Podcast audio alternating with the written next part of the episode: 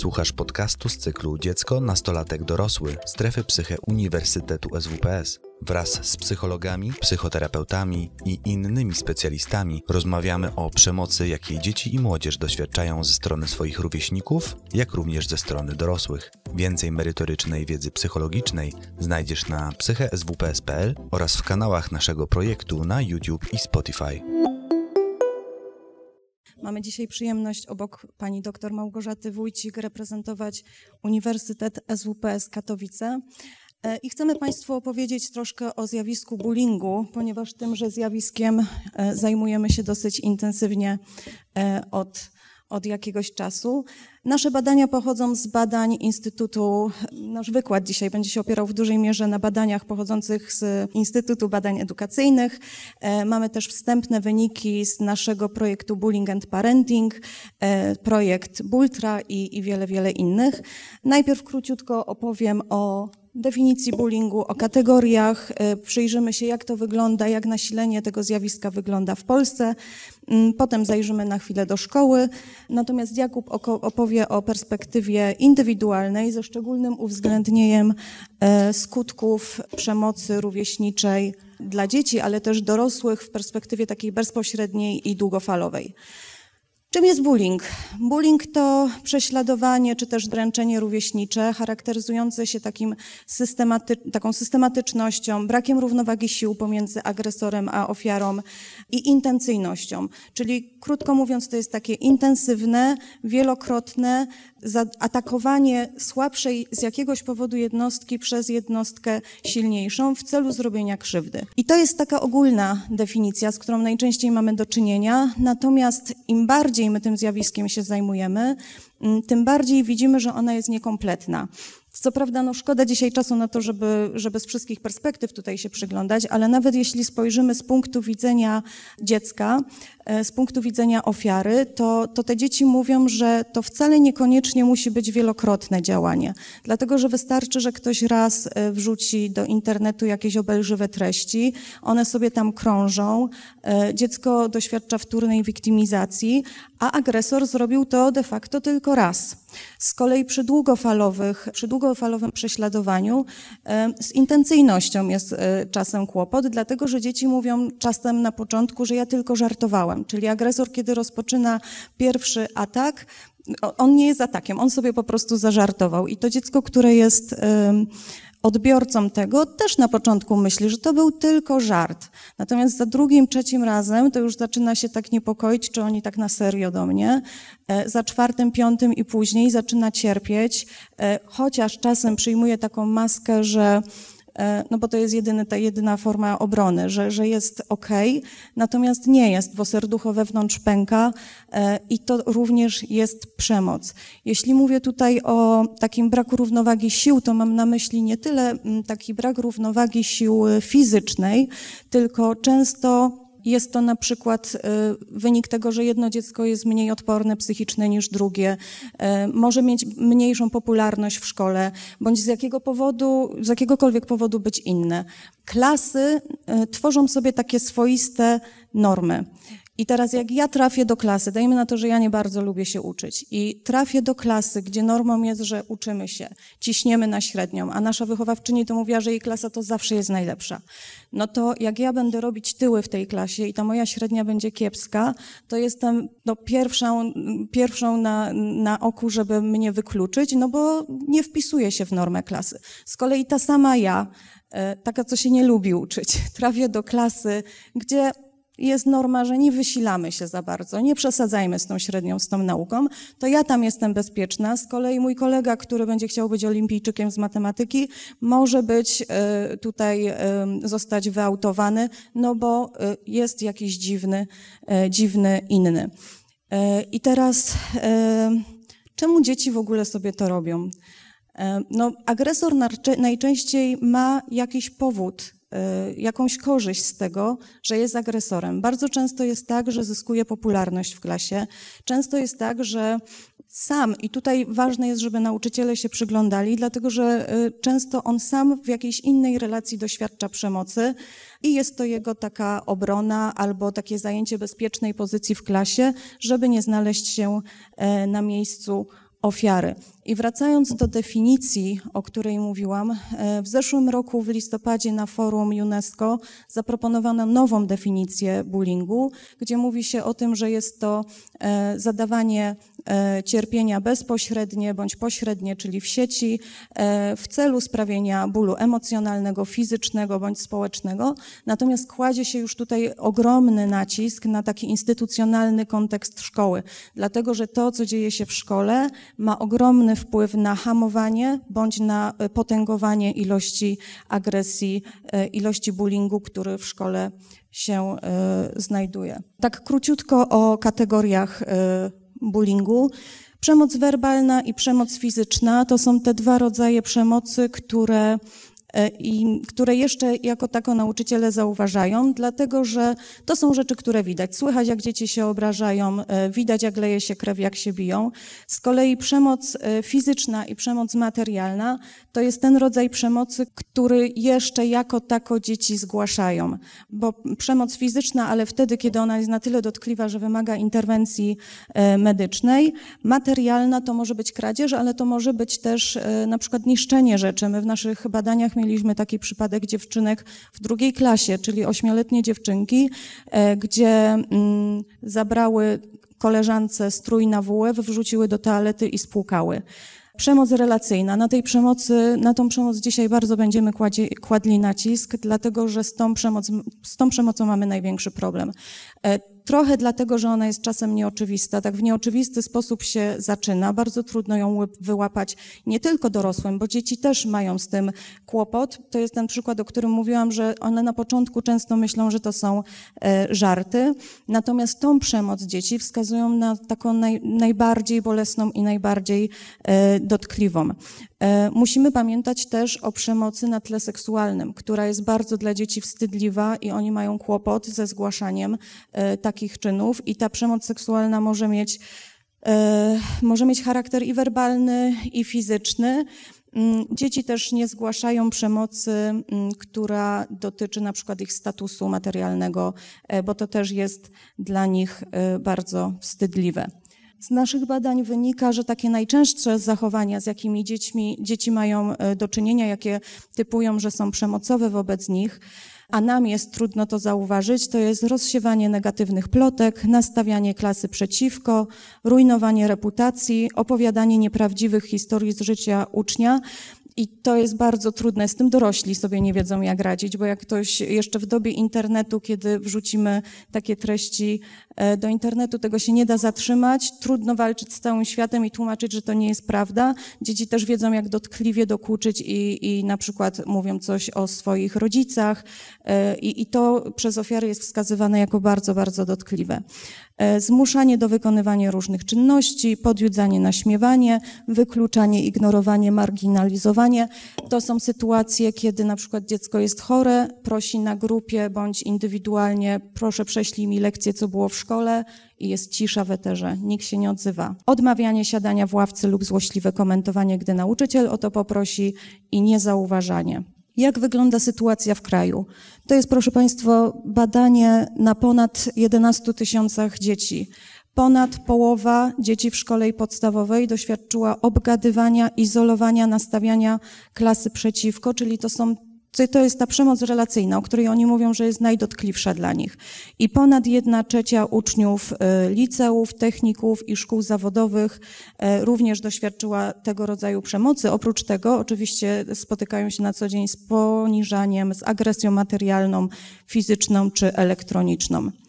Jak wyglądamy w porównaniu do średniej krajowej krajów O E C D? To są dane z raportu PISA z dwa tysiące osiemnastego roku. No i niestety Polska jest poniżej, po, powyżej dużo średniej, bo, bo odpowiednio o dwa i o trzy procent w Polsce dzieci raz w tygodniu lub częściej doświadczają przemocy, szesnaście procent dzieci kilka razy w miesiącu. W latach dwa tysiące dziewiętnastego do dwa tysiące dwudziestego pierwszego pani doktor Wójcik wraz z doktor Chyłką przeprowadziły badanie, badanie wśród uczniów szkół średnich. które znowu pokazuje tutaj utrzymujące się natężenie zarówno przed pandemią i w trakcie pandemii, te, te wyniki są bardzo podobne i tutaj znowu dominuje ta przemoc relacyjna. I teraz jak ja mówię dzisiaj o przemocy relacyjnej, to musimy mieć na uwadze również cyberprzemoc, dlatego że dzisiaj już jest bardzo trudno oddzielić te dwa rodzaje przemocy, dlatego że to, co dzieje się online, często przenosi się offline i na odwrót i te przemoce się przenikają. To jest bardzo trudne dla dzieci, bo kiedy my byliśmy dziećmi i mieliśmy w szkole jakiś bardzo kiepski dzień, tak, ktoś się tam na nas zasadził, ktoś nam dokuczył, wracaliśmy do domu, rzucaliśmy plecak, szliśmy na podwórko do innej grupy rówieśniczej, wybiegaliśmy się, pobawiliśmy się, zapomnieliśmy, mieliśmy szansę się od tego odciąć i rozpocząć sobie kolejny dzień w szkole. Natomiast dzisiaj dzieci wracają do domu z telefonem w kieszeni. Na, w tym telefonie, na grupach dzieje się dalej, czyli to, czego doświadczyły w szkole, jest kontynuowane po południu, one nie mają szansy odciąć się od tego i cały czas y, wszyscy oni również widzą ten swój kiepski status. W kontekście tych ilości, tych danych ilościowych, które podałam przed chwilą, pewnie nie zdziwią te wyniki badań. To jest na próbie sześciuset uczniów.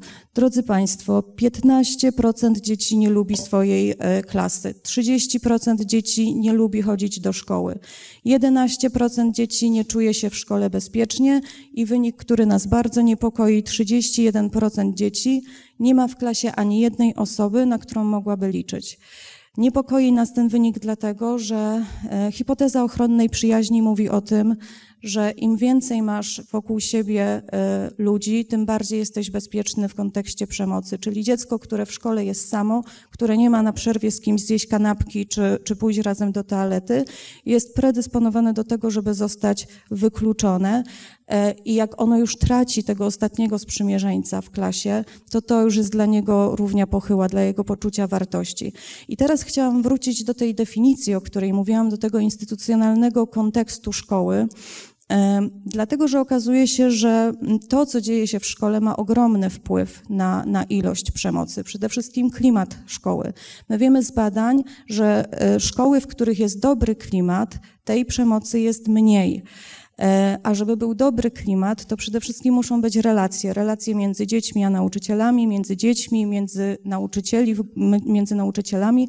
Musi być też takie klarowne i jasne stanowisko grona pedagogicznego w kontekście bullyingu, czyli muszą komunikować, ale nie raz w semestrze, tylko na bieżąco. I to dzieci o tym mówią, że, że o tym mówi się mało, że nie ma miejsca w naszej szkole na przemoc, że takie zachowania, które które nawet jak się zaczynają dopiero, te, te żarty takie niby, trzeba ucinać w zarodku. Należy również reagować w odpowiedni sposób, bo niestety często jest tak, że jeszcze, że, że my widzimy w tym, w tej przemocy ofiarę i agresora. I o ile zaopiekujemy się ofiarą, to pół biedy, to bardzo dobrze, że się zaopiekujemy.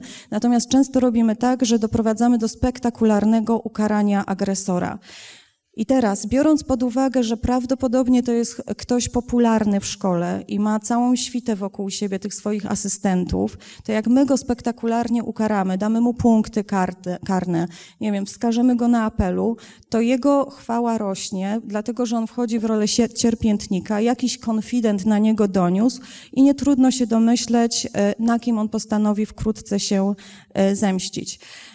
Bardzo należy zwrócić uwagę na niebagatelizowanie zgłoszeń, bo dzieci nie dość, że nie chcą zgłaszać takich sytuacji, bo się wstydzą, bo się boją. Nastolatki w ogóle mają takie poczucie, że wiecie Państwo, mam czternaście lat i jestem prawie dorosły, więc niestety oni myślą e, o tym, że powinni sobie poradzić sami. Nie są w stanie sobie poradzić sami. Więc, a niestety często słyszą, że no, nie przejmuj się, a przecież, no, przecież może mu się podobasz i to są takie końskie zaloty, więc bardzo ważne jest, żeby nie bagatelizować zgłoszeń. Druga sprawa, że my małe dzieci w tych klasach od jeden do trzech, kiedy one jeszcze mówią wszystko nauczycielom, my mówimy nie skarż, bo to nieładnie, więc już te małe dzieci musimy uczyć, że o ważnych rzeczach należy mówić.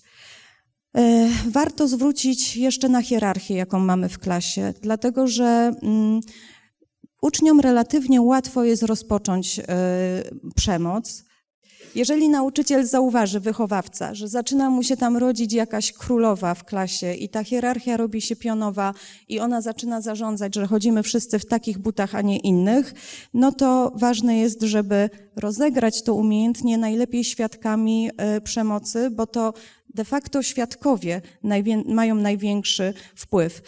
Y, No i najważniejsze, z badań I B wynika, że trzydzieści procent nauczycieli stosuje przemoc, a dzieci obserwują, jak władza i jak hierarchia działa. Są badania, które mówią też o tym, że sama infrastruktura szkoły może mieć wpływ, czyli czasem jak daleko jest do gabinetu pedagoga, a czasem jak ułożone są nawet stoliki na, na jadalni. Mi z naszych badań przypomina się taka sytuacja, kiedy mama chłopca ze spektrum autyzmu opowiadała, który oczywiście codziennie wybiega ze szkoły i mówią, opowiada mamie, co mu zrobili dzisiaj. Mama uczy go w odpowiedni sposób przemieszczać się po szkole, dlatego że wie, że tam pod schodami to zawsze coś się dzieje, albo jeszcze tam przy szatniach, więc on do, zmieniając salę nie idzie najkrótszą drogą, tylko uczy się przemieszczać w odpowiedni sposób tak, żeby być bezpieczny. Wraz z zespołem Bullying and Parenting przeprowadziliśmy badanie jakościowe. Bardzo chcieliśmy poznać perspektywę rodziców, jak oni widzą bullying, jak oni definiują bullying. I tutaj mam cytat jednej mamy, to jest mama dwojga dzieci, oboje doświadczyły przemocy, syn doświadczył przemocy fizycznej, córka z niepełnosprawnością przemocy relacyjnej. Najbardziej trudne są te, które są najtrudniejsze też do wyłapania, czyli takie bycie niewidzialnym, gorszym, przeźroczystym. Bo jak już jakiś konflikt wybrzmi, ktoś kogoś wyzwie albo nawet się pobiją, to to już się pokazało. Ten, kto przegrał, to nosi taką etykietę i na pewno to też jest bolesne.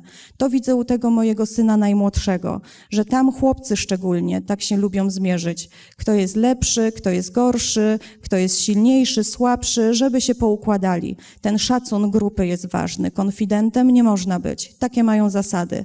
Ale jakoś mi się to wydaje, że jest to zdrowsze niż to takie nie widzę cię, nie ma cię, jesteś gorszy. To, czego Zula doświadczyła. Zula chodziła przez cztery lata do szkoły publicznej, nie uczestniczyła w żadnych wycieczkach, ponieważ yy, mama musiała wybrać wolne z pracy, bo bali się ją zabrać. Nie uczestniczyła w akademiach, ponieważ były schody. Kiedy Zula chciała się dostać do szkoły prywatnej, mama usłyszała od pani dyrektor, że musi zapytać innych rodziców, czy się zgadzają, żeby takie dziecko było w ich klasie. Zula w szkole prywatnej przez dwa lata była niewidzialna. O co zapytaliśmy rodziców? Bardzo chcieliśmy się dowiedzieć, skąd oni w ogóle się dowiadują, że ich dziecko jest prześladowane. Co wtedy rodzic czuje? Co robi? Czy idzie po pomoc do szkoły? Czy otrzymuje tą pomoc? Czy ta pomoc jest skuteczna? Jaka jest ich perspektywa w ogóle na bullying? Czy oni, czy oni mają, definiują go podobnie, podobnie jak my? No i rodzice powiedzieli, że boją się iść do szkoły, dlatego że boją się takiej etykiety rodzica roszczeniowego, boją się, że sytuacja odwróci się przeciwko ich dzieciom albo przeciwko, przeciwko nim. Mówią też o tym, że nauczycielom brakuje odpowiednich narzędzi do tego, żeby zauważyć przemoc, żeby ją zatrzymać, a jednocześnie mają takie oczekiwania chociaż wysłuchania, chociaż wsparcia i żeby im uwierzyli, bo niestety często jest tak, że, że nawet jak już rodzic idzie do szkoły, to te zgłoszenia są bagatelizowane.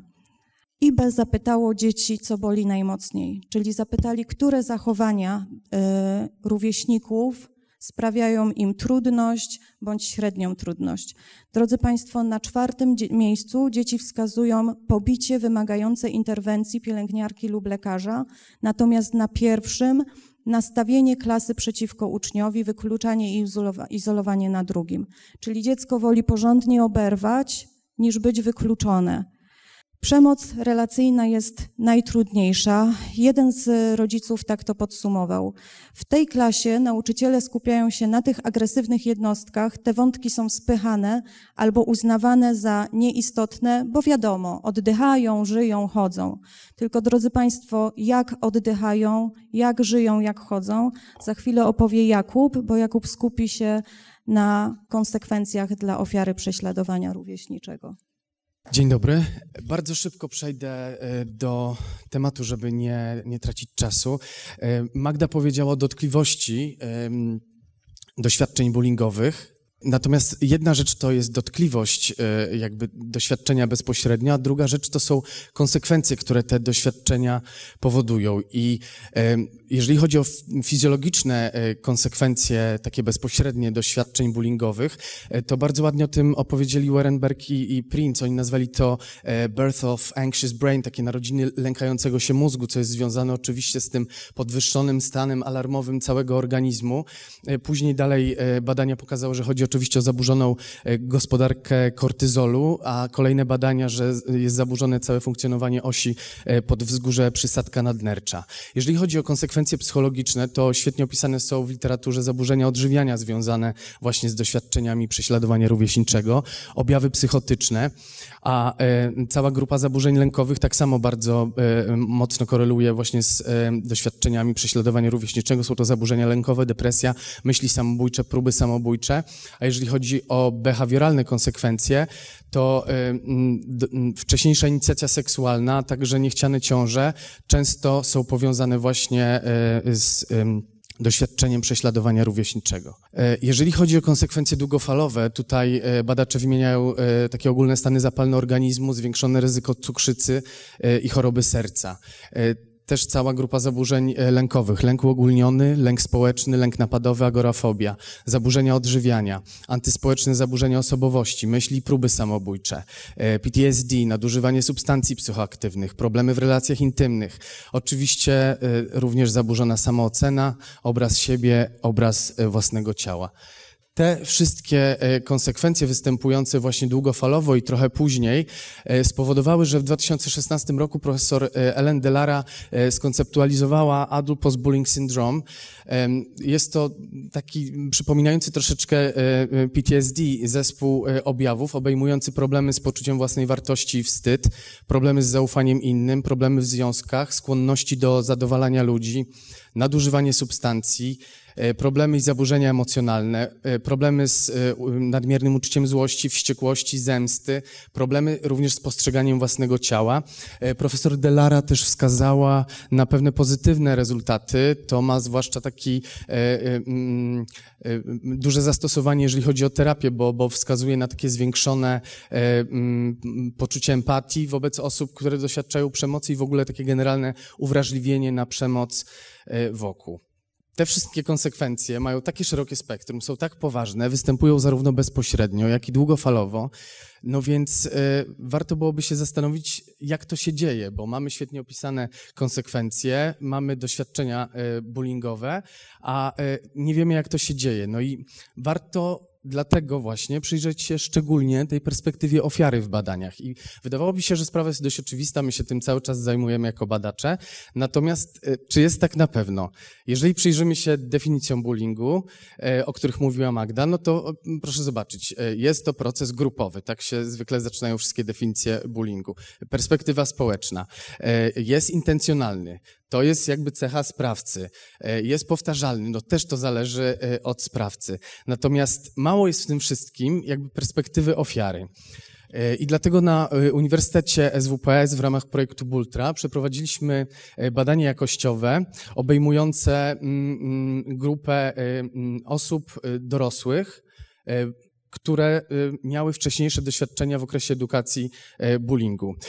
I żeby przyjrzeć się właśnie tej perspektywie jakby osoby badanej, zobaczyć, jak ona nadaje sens swoim doświadczeniom, zastosowaliśmy interpretacyjną analizę fenomenologiczną, która wydaje się taką właśnie metodologią, która na to pozwala.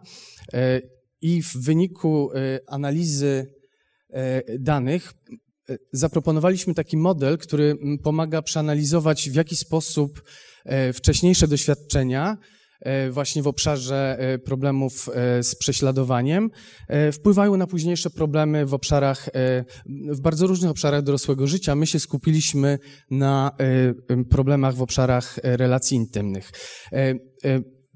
Nasz model oparty jest na teorii społeczno-poznawczej Alberta Bandury, a jego jakby takim silnikiem, takim napędem jest zależność pomiędzy sprawczością jednostki a postrzeganą własną skutecznością. Kiedy analizowaliśmy te wywiady, bardzo uderzające było, że ofiary robiły naprawdę bardzo dużo, żeby wydobyć się z tej sytuacji bycia ofiarą. Przecież nikt nie chce być ofiarą. Próbowały oczywiście sięgać po pomoc do dorosłych, czyli prosiły najpierw rodziców, oni często nie umieli jakby im pomóc.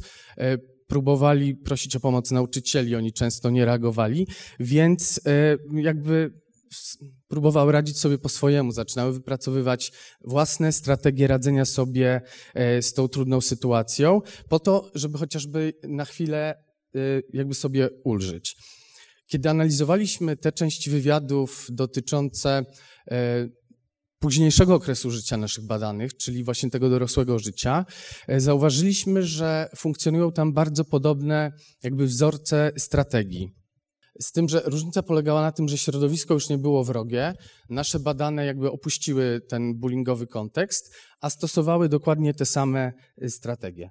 Dlatego postanowiliśmy zaproponować nasz model, który troszeczkę jakby nawiązuje w mechanizmie działania do algorytmu mediów społecznościowych.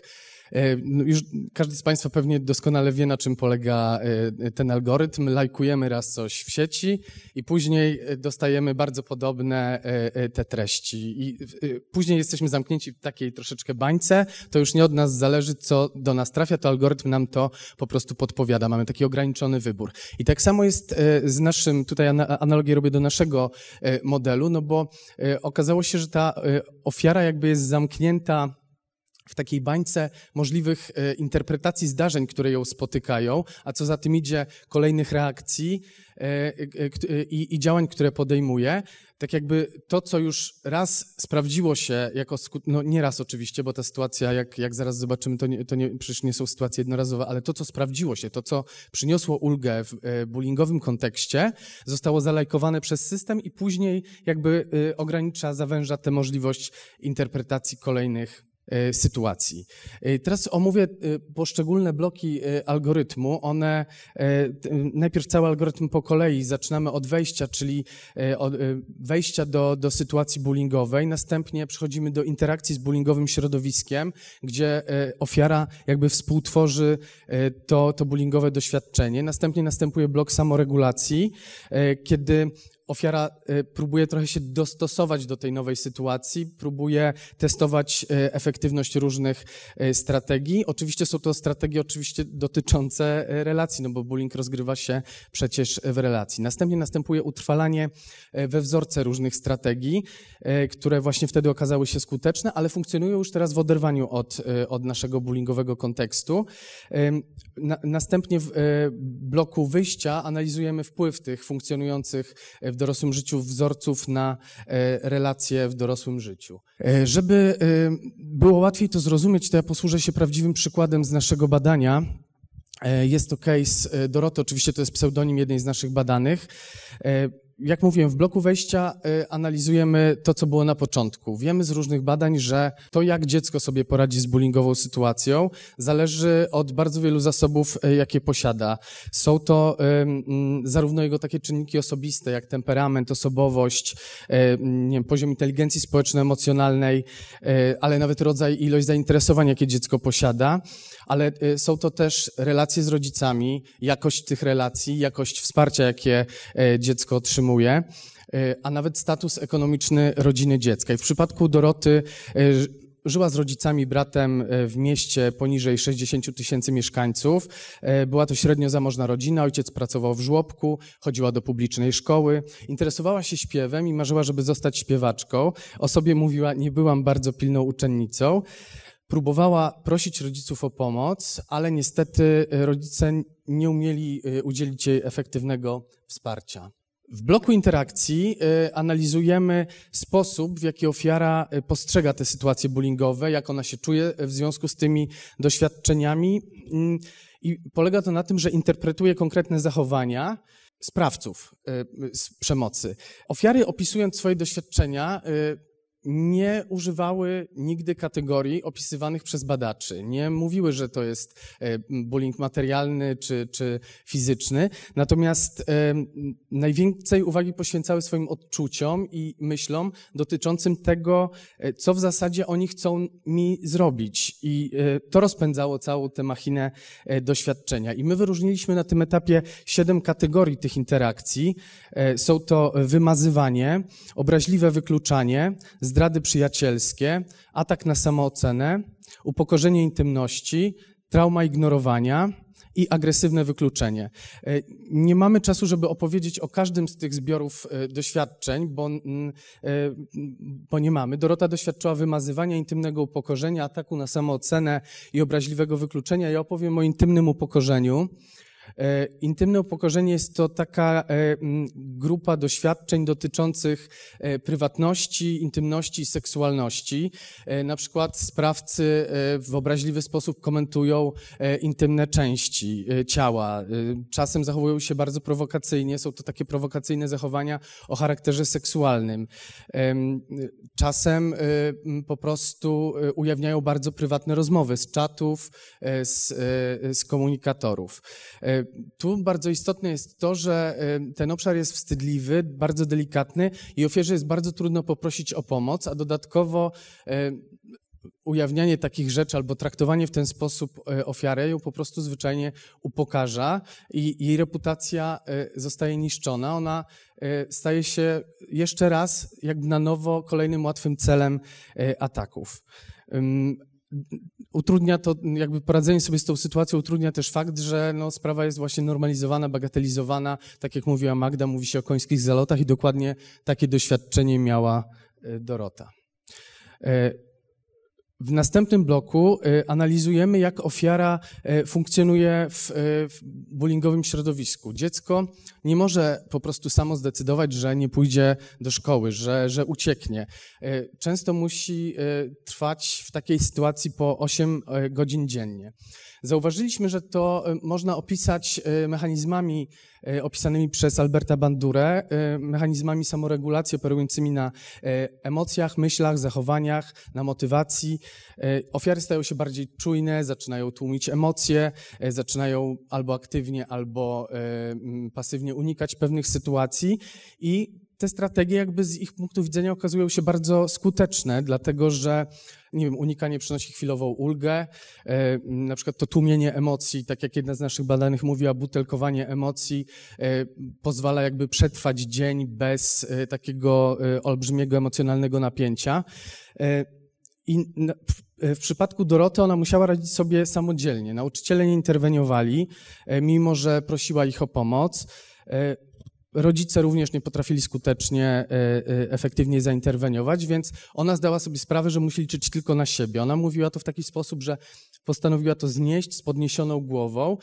Tutaj fakt tego marzenia, które miała, jej troszeczkę pomógł, bo ona mówiła, że ma cel do zrealizowania, chce zostać tą śpiewaczką i ona to wszystko zniesie. Natomiast obserwowaliśmy to, że jej samoocena jakby cały czas spadała i doszło do tego, że jakby ona zinternalizowała ten obraz, który próbowali jej wmówić jej prześladowcy. Zaczęła myśleć o sobie jako o osobie bardzo nieatrakcyjnej.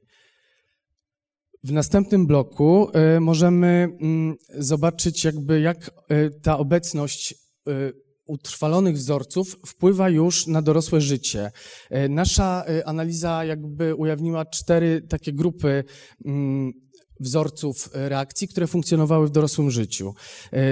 Oczekiwana wrogość, jako jedna grupa reakcji, dotyczy takiego schematycznego interpretowania intencji, zamiarów innych osób. Objawiało się to tym, że na przykład dorosłe kobiety podejmowały pracę, nie potrafiły się zaprzyjaźnić, nie potrafiły się zaprzyjaźnić z nikim, bo nawet jeżeli ktoś wyciągał taką rękę na powitanie, one interpretowały to jako coś złego, szukały w tym złych złych intencji. Kolejna grupa to unikanie i one, ta, ta grupa, te, te, te reakcje obejmują zarówno unikanie sytuacji społecznych, nie chodziły na randki, wybierały miejsca pracy, w których byłyby samotne, nie miałyby kontaktu z ludźmi, ale także unikanie emocji, to znaczy to, to właśnie opisywane butelkowanie emocji, nie radziły sobie z tym, butelkowały zwłaszcza złość i miało to też niedobre konsekwencje.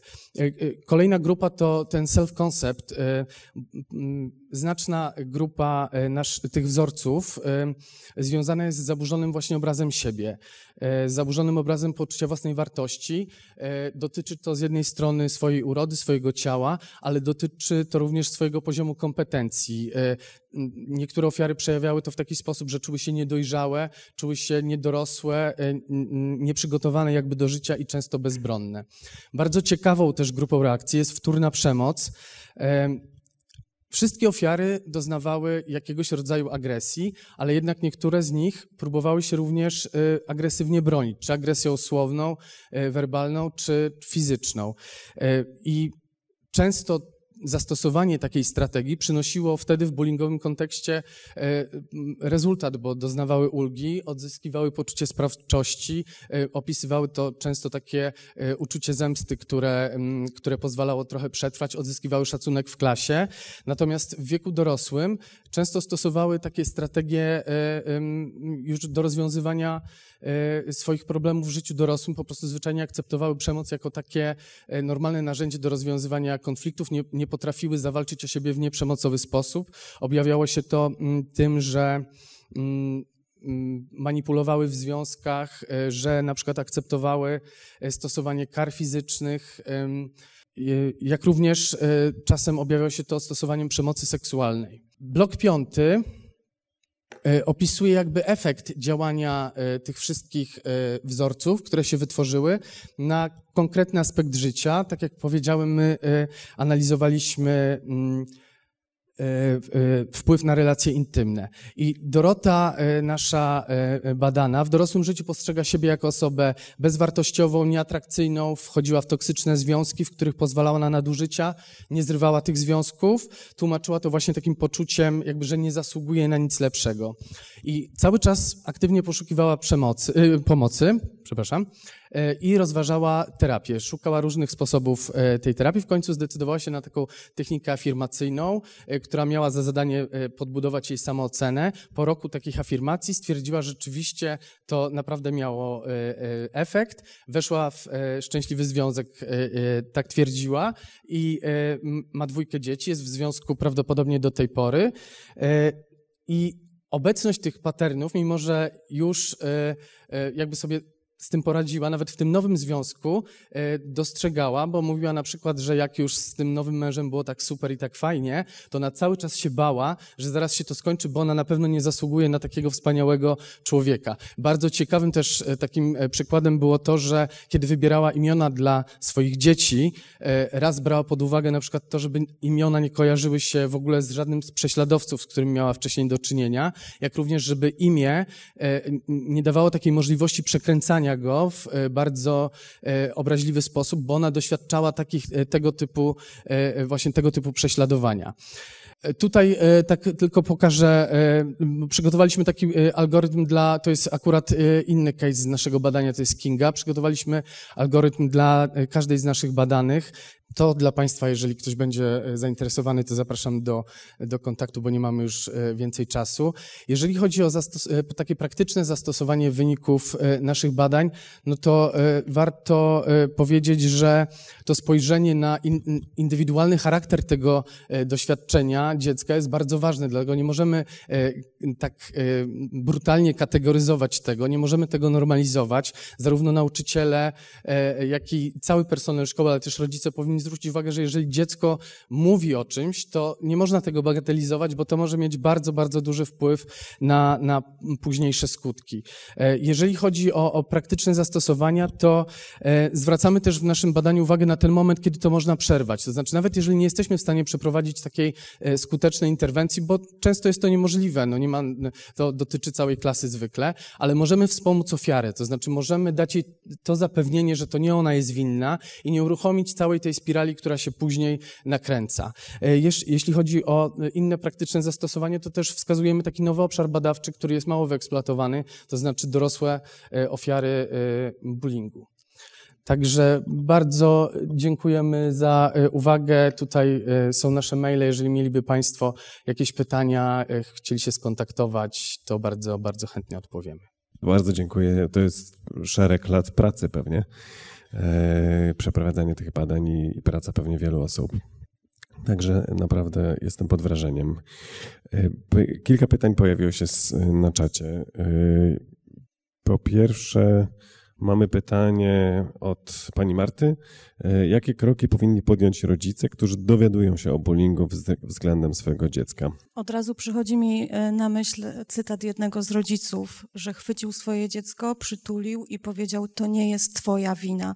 I to dzieciom trzeba powtarzać bardzo mocno, dlatego że one, jeżeli długo doświadczają tej przemocy, to niestety po czasie przestają, bo na początku to jeszcze widzą, że to z nimi coś jest nie tak, że się tak zachowują. Niestety, jeżeli to trwa długo, to, to, zaczynają to zaczynają to atrybuować wewnętrznie. Także na pewno takie wsparcie, ale no, no wiemy o tym, że skuteczne działania to jest y, współpraca szkoły, rodzica i dziecka. Okej, czyli, czyli rodzic właściwie co ma robić? Yy, poza tym takim jakby... Na pewno nie bagatelizować, bo niestety często jest tak, że my mamy takie podejście, że a teraz te dzieci takie mięciutkie, to może trzeba je zahartować. Na pewno nie bagatelizować, uwierzyć i iść do szkoły i próbować tą sprawę rozwiązać, nie, nie czekać za długo, czyli w zarodku, no i rozmawiać z nauczycielami i czasem jest potrzebne, a nawet często wsparcie psychologa. Okej, okay. A to od razu drugie pytanie się tutaj pojawia, które nawiązuje. Pani Aleksandra, jak reagować na to, że nauczyciele bagatelizują przemoc wobec, na, wobec naszych dzieci? Nie odpuszczać. Okej, okay. a, a znacie Państwo taką, takie sytuację, może z tych wywiadów Państwa, w których właśnie nieodpuszczanie doprowadzało tak naprawdę jeszcze do eskalacji? Nie, raczej było tak, że rodzice żałowali, że na początku tak po, po, za spokojnie podchodzili, nie? Bo rodzice też nie chcą tej łatki takiego e, roszczeniowego i niestety było tak, że dopiero jak tupnęli nogą, mieliśmy takiego tatę, który zagroził, że pójdzie z tym do prasy i wtedy dopiero tak, jak to nazwał, postawiłem ich do pionu i wtedy dopiero oni zobaczyli, że to naprawdę jest poważna sprawa. Okej, czyli prosimy... reagować i nie odpuszczać. Dobrze. Czy istnieją pewne predyspozycje osób, które zwiększają, takie predyspozycje, które zwiększają ryzyko stania się ofiarą bullyingu?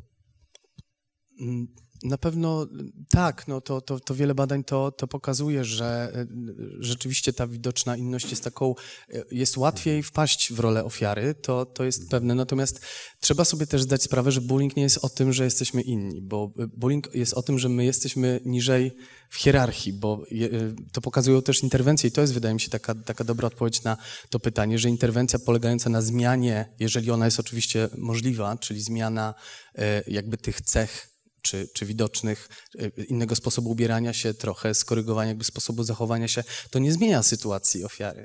To znaczy dopiero roz, rozbicie tej pionowej struktury daje prawdziwy efekt, prawda? Bo, a zresztą każdy ma prawo do bycia takim, jakim jest, więc głupotą byłoby twierdzić, że te cechy, po prostu ktoś może cię prześladować, dlatego że ty masz jakieś takie określone cechy, które mu się nie podobają. Czyli rozbicie tej pionowej struktury w, na przykład w klasie. Wydaje się, że to jest najbardziej skuteczna metoda. Właśnie praca z całą klasą, uruchamianie świadków, tak, to, to są najbardziej sprawdzone, skuteczne metody. Okej, okay, to tutaj też jeszcze pytanie, które jest, nawiązuje troszkę do tego, o czym pan mówił. Czy zjawiska dotyczące niebinarności nasiliły bullying? Mieliśmy przypadki właśnie ofiar, które z tego powodu, tak jak przypuszczali rodzice, były właśnie prześladowane. Czy nasiliły? Wydaje mi się, że to nie chciałbym tutaj mówić poza, bo to trzeba zajrzeć konkretnie do, do badań. Nie wiem, czy takie badania aż tak szczegółowe są w tym momencie jeszcze już dostępne w polskim kontekście. Natomiast no, traktując to jako jednak, powiedzmy, odejście od jakiegoś standardowego stylu zachowania, bo, bo, bo to mamy takie przypadki, kiedy po prostu dziewczynki się trochę inaczej zaczynają ubierać i nie spełniają tych wzorców właśnie, które w klasie zostały przyjęte za normę i wtedy one rzeczywiście mają tę łatwość wpadnięcia w rolę ofiary, natomiast no, nie można oczekiwać od dziecka, żeby się dostosowywało do, do wzorców, które ktoś mu narzuca, więc jest łatwiej, ale nie, to, to nie jest powód. Okej, okay, czyli czekamy, na, czekamy tak naprawdę na badania, których pewnie przeprowadzenie nie jest łatwe. W jaki sposób karać uczniów stosujących przemoc? Ja powiem, czego nie robić przede wszystkim, czyli to spektakularne karanie nie, no bo możemy wzmocnić te, te sytuacje. Ja nie wiem, czy karać to jest odpowiedni moment. Na pewno reagować i ja bym bardziej postawiła na profilaktykę, czyli nie dopuszczać do takich sytuacji, czyli hierarchia w klasie, mówienie, dzieci same mówią, że trzeba mówić o bullyingu, czyli zrobić z tego, że w naszej szkole nie ma przestrzeni na przemoc, normę. To jest norma w naszej szkole. Natomiast najbardziej rozgrywać to świadkami, bo jak dzieci też przyjmą taką normę, że takie zachowania nie są okej, okay, no to w ten sposób. Proszę też zwrócić uwagę na to, że ta osoba, która jest agresorem, często warto się jej przyjrzeć, bo często w innej relacji też bywa ofiarą. Tak zastanawiam się nad tymi świadkami, bo to jest chyba dość trudny temat. Jakby świadczenie na rzecz ofiary bullyingu, no bo myślę, że bardzo w wielu przypadkach stoi za tym niepokój, lęk, że samemu stanie się ofiarą bullyingu. Tak, a nic gorszego jak stać się konfidentem, bo wtedy jest się automatycznie kolejną ofiarą. Natomiast chodzi o to, żeby nauczyć dzieci reagować na takie sytuacje, bo są badania, które pokazują, że jeżeli stoi koło nas chłopiec, który chce coś wysłać, jakiegoś paszkwila, i kolega powie mu, weź zostaw, to w siedemdziesięciu procentach on zareaguje pozytywnie. Czyli znowu wracamy do tego, że od małego dzieci uczymy, które zachowania nie są okej. I jeszcze jedna rzecz, ja nie wiem, czy ja wspominałam o tym, że te maluchy uczymy, żeby nie skarżyć. Uczymy dzieci, że mówienie o rzeczach ważnych To, to, to nie jest bycie konfidentem, że są rzeczy, o których należy mówić. I my też z badań y, widzimy, że te dzieci biegają i naprawdę, że jak na przykład widzą, że, że ktoś się bije, to one to zgłaszają. Dziękuję bardzo. Ja tu mogę jeszcze dodać tak, tylko jedną rzecz a propos, a propos tych świadków, bo rzeczywiście nie jest y, y, łatwo, y, y, ale łatwiej jest namówić niż do takiego skarżenia, y, y, te, o, o którym mówiła Magda, łatwiej jest namówić do okazywania wsparcia temu wykluczonemu y, y, jakby uczniowi, bo y, wystarczy, że do niego zaczynają podchodzić y, inni uczniowie, że się przysiadają, że, że mówią mu cześć, że podają mu rękę, jakby wciągają go troszeczkę do, do siebie. To już jest naprawdę bardzo dużo i to potrafi minimalizować właśnie ataki. No tak, ale to też może być związane z lękiem przed... O, oczywiście tak, dlatego trzeba pracować całą klasą. Nie można tego zwalić na jedną czy, nie, jednego czy dwóch uczniów. To musi być po prostu skład. Okej. Pani Ewa pyta, co robić z dzieckiem, co robić, gdy dzieckiem, które, które stosuje przemoc wobec dzieci z klasy, jest syn pani wychowawczyni. Pani wychowawczyni bagatelizuje problem, gdzie iść dalej, żeby problem nie narastał. No, no niestety, trzeba iść do dyrekcji szkoły albo uderzyć jeszcze, y, jeszcze wyżej. Nie można tego na pewno zostawić. No, sytuacja naprawdę trudna.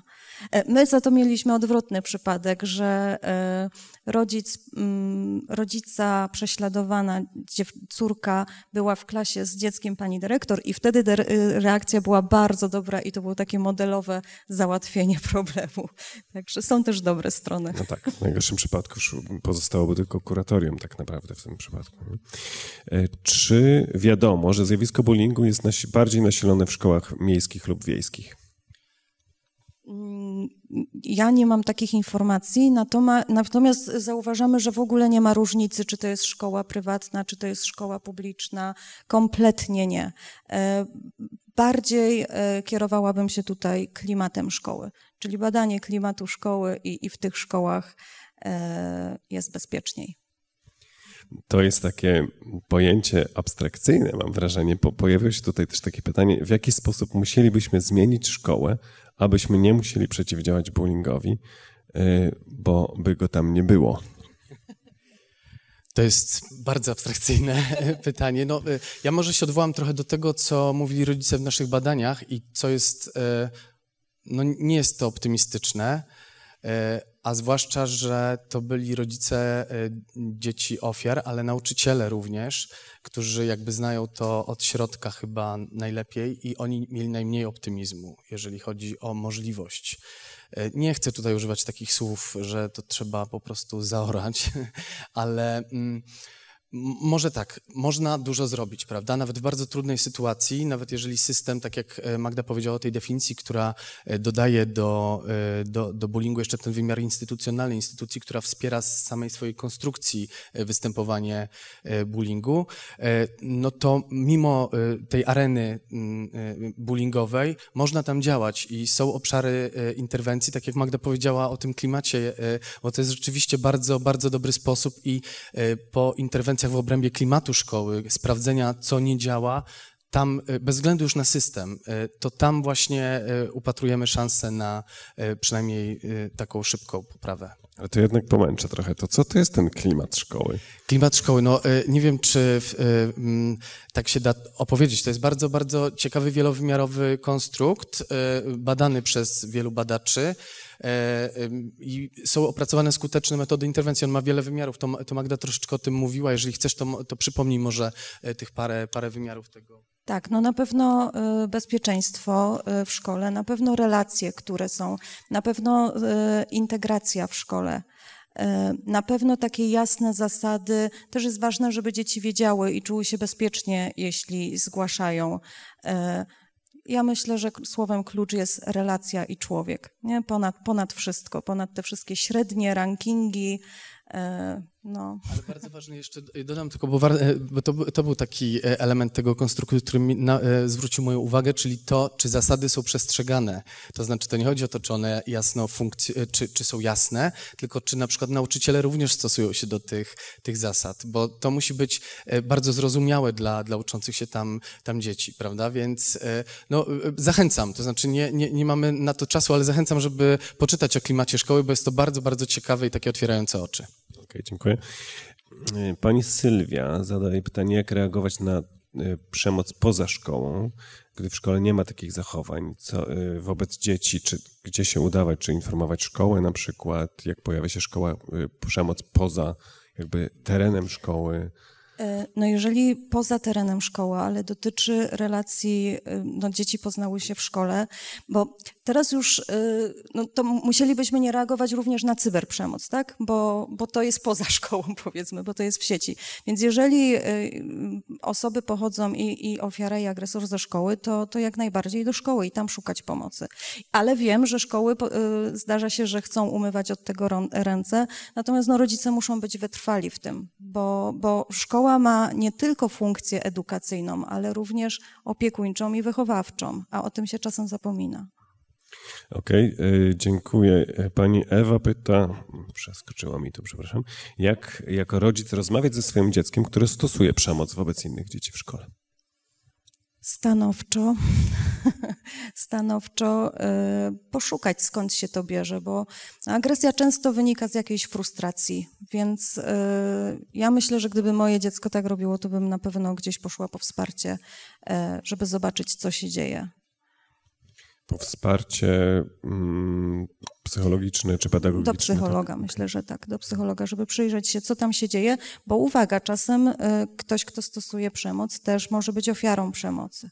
Albo był i w ten sposób to, co Kuba mówił o tych, że, że nauczył się takiego mechanizmu reagowania, radzenia sobie, bo dzieci czasem, jak nie czują bezpieczeństwa w klasie, to to jest, ta rola agresora jest też taką bezpieczną pozycją, bo y, oni nawet czasem już nie chcą być dłużej tym agresorem, już im się to znudziło, ale boją się wskoczyć w rolę ofiary.